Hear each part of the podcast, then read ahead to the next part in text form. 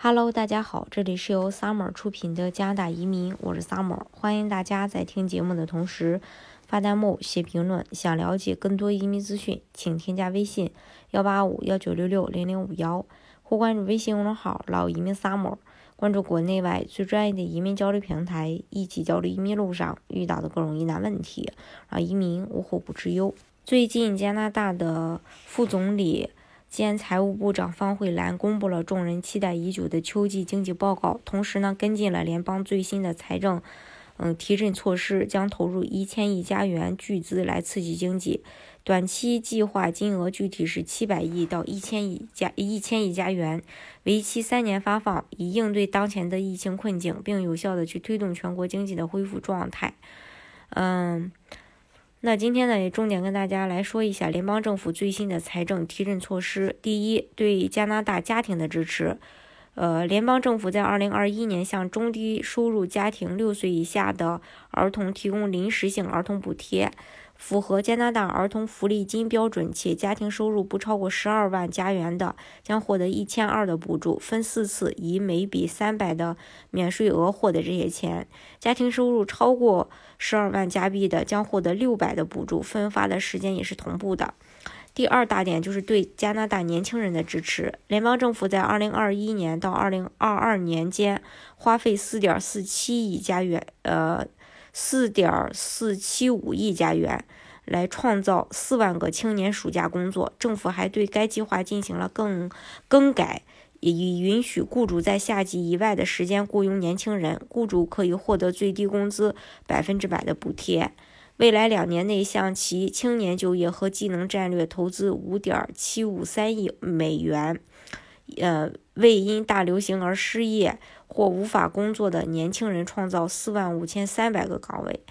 呃，还有就是帮助一百四十万加拿大人免费，嗯，呃，减免学生和学徒贷款的联邦部分利息，耗资是三点二九四亿。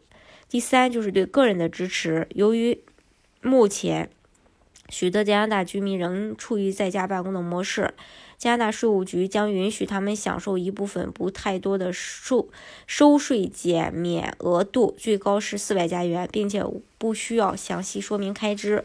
另外，联邦政府还计划从明年开始，从口罩和面罩中除去去除 GST、HST。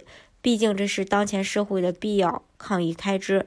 第四就是对移民群体的支持。今年特殊情况使得加拿大永久居民和临时居民的入境人次出现大幅下滑。根据相关的机构预测，加拿大今年的人口增长率将下降至百分之一左右。移民人数的巨降将直接影响到加拿大。长期的劳动力市场经呃劳动力和经济增长，但是从中期来看，加拿大有望重返以往的移民水平。这也正是因为加拿大需要移民来支持其国家的经济，政府已经开始去着手准备更多的移民规划，以便在大流行之后将移民水平重新拉回正轨。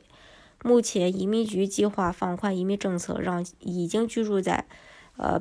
加拿大超过一百万国际学生、工人和寻求庇护的人更容易成为永久居民，并且为他们提供获得公民身份的途径。预计新的移民政策最早会在十二月发布，并且会从五个方面帮助更多人去获得永久居民身份。比如说，第一，更改快速通道 CRS 评分标准；比如说，更多的加拿大经验移民专专嗯专项的一个。呃，邀请第三大点呢，就是要降低 CEC 经呃 CEC 经验类移民的申请门槛。第四，增加各省 PNP 省提名的配额。第五，启动新的联邦试点计划。加拿大作为一个宜居国家、福利大国，呃，移民政策也非常友好，完全符合呃你对移民目的国的所有期待。呃，所以。大家如果想具体了解的话，也欢迎大家加我的微信幺八五幺九六六零零五幺，或关注微信公众号“老移民 summer”，关注国内外最专业的移民交流平台，一起交流移民路上遇到的各种疑难问题，让移民无后顾之忧。